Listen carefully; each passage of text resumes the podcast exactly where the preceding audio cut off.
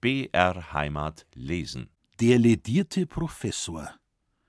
Mein Onkel Maximilian, der Bruder meiner Mutter, war von Beruf Professor für neuere Sprachen an einem bayerischen Gymnasium. Da er unverheiratet, leidenschaftlicher Sportfischer und Jäger war, verbrachte er einen großen Teil seiner Ferien in unserem Forsthaus. Diesem Besuch meines Onkels sah ich immer mit recht gemischten Gefühlen entgegen, obwohl er ein sehr netter Mann war.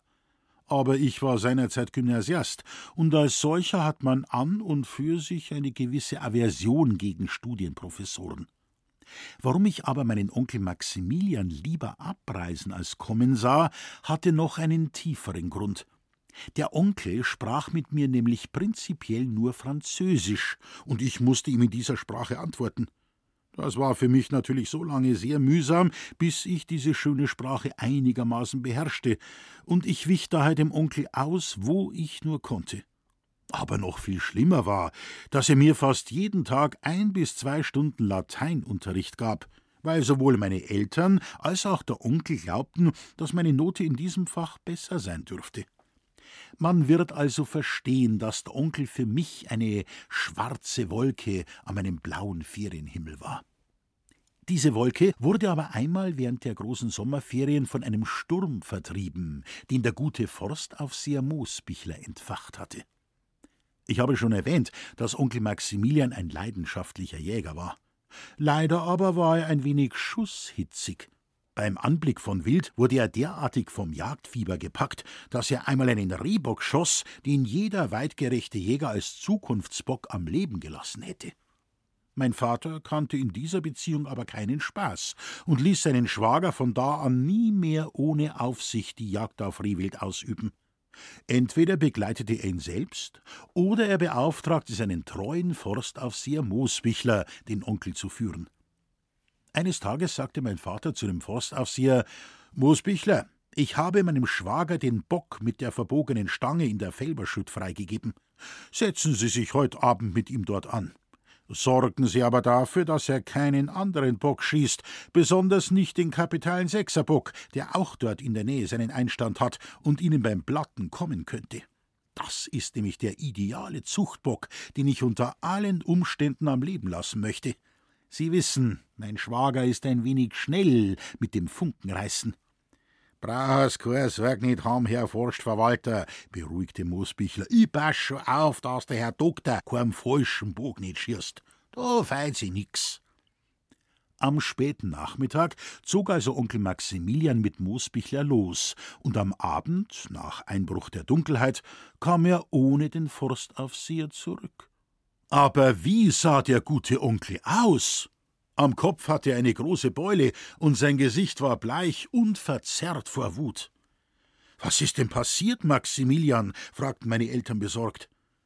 Der Onkel setzte sich in einen Sessel, stützte den Kopf in die Hand und sagte zunächst gar nichts. Erst als ihm meine Mutter über den Arm strich und ihn bat, doch zu erzählen, sagte er: »Dieser Moosbichler ist kein zivilisierter Europäer, sondern ein Wilder, ein grober Lackel in der höchsten Potenz.« »Du willst damit doch nicht etwa sagen«, fragte mein Vater, »dass du die Beule vom Moosbichler hast, dass er dir also auf den Kopf geschlagen hat?« »Doch, genau das will ich sagen«, erwiderte Onkel Maximilian. »Ich will mich sogar noch etwas präziser ausdrücken. Dieses Individuum hat mir die Krücke seines Eichenknüppels mit aller Wucht auf den Kopf gedroschen. Wenn du bedenkst, dass ich den Hut auf hatte und trotzdem eine Beule habe, so groß wie ein Taubenei, kannst du dir einen Begriff davon machen, wie dieses Ungeheuer zugeschlagen hat.« Meine Eltern waren entsetzt. Mutter zwang ihren wütenden Bruder, einen Schnaps zu trinken, und dann musste er erzählen, wie sich der Fall abgespielt hatte. »Das ist schnell erzählt«, meinte der Onkel. »Moosbichler ging mit mir zur Felberschütt, und dort suchten wir einen Ansitzplatz, von wo aus man gute Sicht auf den Schlag hatte. Ich setzte mich auf einer kleinen Anhöhe auf einen Baumstupf, und Moosbichler nahm einen Schritt hinter mir Platz. Es war ausgemacht, dass er mich anstoßen sollte, wenn der Bock kommt, den ich schießen durfte. Nach einer halben Stunde fing Moosbichler an zu platten. Es war noch ganz hell, als es gegenüber von unserem Sitz im Gebüsch knackte und ein kapitaler Sechserbock mit sehr hohem Gehörn auf den Schlag herauszog. Dort verhoffte er und trat dann unschlüssig herum. Endlich begann er, an den Stockausschlägen zu äsen. Ich hörte Moosbichler hinter mir flüstern, »Nicht schießen, Herr Doktor, des is nicht der Richtige.« Zum Zeichen, dass ich verstanden hatte, nickte ich mit dem Kopf. Kurz darauf flüsterte Moosbichler, »Ja, nicht schießen, Herr Doktor.« Ich drehte mich halb um zu ihm und nickte wieder. Der Bock zog suchend auf dem Schlag umher. Da hörte ich abermals, »Nicht schießen«, und gleich darauf wieder, »Ja, nicht schießen, ich sag's erna.« Erst als ich mit der Hand eine ungeduldige, abwehrende Bewegung machte, verstummte Moosbichler. Nach einiger Zeit stand der Bock einmal ganz frei und breit, ungefähr achtzig Meter von mir entfernt, auf der Lichtung. Ich wollte ihn durch das Zielfernrohr näher betrachten und schlug daher das Gewehr an. In diesem Augenblick bekam ich einen Schlag auf den Kopf, dass es mir ganz schwarz vor den Augen wurde. Ich fuhr herum und schrie Moosbichler an, »Was fällt Ihnen ein, Sie unverschämter Mensch?« Da sagte er, »Entschuldigen's scho, Herr Doktor, aber ich hab Erna doch gesagt, Sie sollen nicht schießen.« »Ich wollte doch den Bock nur durch das Zielfernrohr betrachten«, sagte ich. »Ich hab aber g'mornt, Sie wollen schießen, weil's angelegt ham und drum hab ich Erna a Wengerl antupft.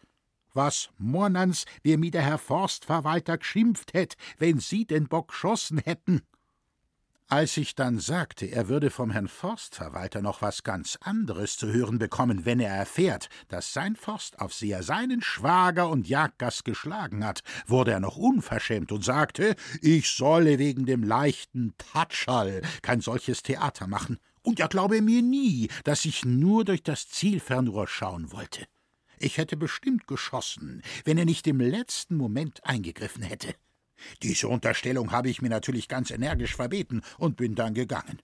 Auf dem Heimweg habe ich mich im Walde noch verlaufen und bin deswegen so spät gekommen. Ich zog mich in die dunkelste Ecke zurück, presste das Taschentuch an den Mund und kämpfte einen heroischen Kampf mit Zwerchfell und Lachmuskeln. Mein Vater war gewiss nie taktlos, aber die Schilderung meines Onkels war so überwältigend komisch, dass auch mein Vater nicht länger an sich halten konnte und so lachte, dass ihm die Tränen in die Augen kamen. Ich fiel schallend in Vaters Gelächter ein. Mutter sah uns verweisend und strafend an. Die Reaktion, die unsere Heiterkeit bei Onkel Maximilian auslöste, war für Vater sehr peinlich, für mich jedoch höchst erfreulich. Der ledierte Pädagoge starrte uns zunächst sprachlos an. Dann stand er auf und sagte zu meinem Vater, »Dass das für deinen Lausbuben«, damit meinte er mich, »ein Gaudium ist, habe ich nicht anders erwartet. Dass aber du, als gebildeter Mensch, über dieses unerhörte Benehmen deines verwilderten Forstaufsehers lachen kannst, dafür habe ich kein Verständnis. Ich werde morgen mit dem ersten Zug abreisen.« Mein Vater entschuldigte sich.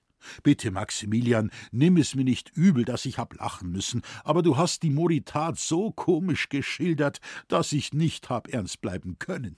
Natürlich ist Moosbichler zu weit gegangen, und ich werde ihn deswegen morgen auch zur Rede stellen.« »Nun«, erwiderte der Onkel, »ich kann daran nichts Komisches finden, wenn ich von deinem Untergebenen geschlagen werde. Das ist ein unerhörtes Benehmen. Schließlich bin ich ja kein Holzdieb.« Onkel Maximilian war so beleidigt, dass er tatsächlich am nächsten Morgen abreiste, obwohl meine Eltern nichts unversucht ließen, ihn wieder zu versöhnen. Moosbichler, der doch ein schlechtes Gewissen hatte, kam am Vormittag ins Forsthaus und sagte kleinlaut, »Herr Forstverwalter, ich möchte einen Bericht erstatten, wie die Geschichte gestern gewesen ist mit dem Herrn Professor.« Mein Vater war ziemlich wütend und fuhr dem Forstaufseher an. »Also wissen Sie, Moosbichler, ich habe volles Verständnis für Originalität, aber was Sie sich gestern geleistet haben, geht entschieden zu weit. Wie kommen Sie dazu, meinem Schwager Ihren Eichenknüppel auf den Kopf zu hauen? Es hätte doch wirklich andere Möglichkeiten gegeben, ihn am Schießen zu hindern.« »Na, Herr Forstverwalter, ich hab wirklich keine andere Möglichkeit nicht gehabt. Ich bin so weit hinter ihm gesessen und hab ihm deswegen nicht mit der Hand der Klanger können, sonst hätt ich ihm das Querweg gerissen. Ja, weil so ich eine Angst gehabt, dass er schießt, weil sie ihm vor lauter Jagdfieber schon die ganze Zeit umeinander beidelt hat. Und sie haben mir doch extra angeschafft gehabt, dass ich ihrem keinen anderen Bog als den mit der krummen Stange schießen lassen soll. In meiner Not habe ich ihm da mit meinem Stecken ein Tatscherl auf den Kopf aufgegeben. Das war Notwehr. Ich hätt mir einer ja nimmer unter die Augen traut, wenn der Herr Doktor den Bock geschossen hätt. So, sagte mein Vater, aber wenn Sie meinem Schwager einen Prügel über den Schädel hauen, dann trauen Sie sich mir schon unter die Augen. Aber Herr Forstverwalter, ich hab doch bloß da, was Sie mir angeschafft haben. Das war doch meine Pflicht, verteidigte sich Moosbichler. Jetzt brauchen Sie bloß noch sagen, entgegnete mein Vater, ich hätte Ihnen aufgetragen, meinen Schwager zu schlagen. Na, das haben Sie natürlich nicht gesagt, aber ich sollte dafür sagen, dass er keinen falschen Bogen nicht schießt, haben Sie gesagt. Und ich habe ihn auch nicht arg zugeschlagen. Bloß ein kleines Tatscherl habe ich ihm auf den Hurden aufgegeben. Mit allem Respekt, sozusagen. So, mit allem Respekt, sagte mein Vater. Der Respekt war immerhin so groß, dass mein Schwager eine Mordsbeule unter dem Hut hatte. Ich muss mich wohl noch bei Ihnen bedanken, dass Sie ihm nicht mit allem Respekt den Schädel zertrümmert haben. Moosbichler machte ein ganz unglückliches Gesicht und seufzte. »Mei, Herr Forstverwalter, is mir jetzt das zwider. Jetzt sind's mir gewiss harb. Und ich will doch bestimmt nur das tun, was zu Ihrem Besten ist.« Mein Vater legte dem goldtreuen Forstaufseher die Hand auf die Schulter und tröstete ihn. »Nein, Moosbichler, ich bin Ihnen nicht bös. Ich weiß, dass Sie ein treuer und guter Mensch sind, aber müssen Sie denn immer gleich so gewalttätig sein?« »Ja, mei, Herr Forstverwalter«, sagte Moosbichler, »da sind halt meine Bratzen dran schuld. Wenn ich da wo hinhau, wachs kein Gras nimmer. Ich hab halt nicht das rechte Gefühl in den Händen. Wenn ich mein, das ist ein kleines Tatscherl, dann ist der andere schon alleweil gleich halbert hin. Das ist schon wirklich ein Greiz, Herr Forstverwalter.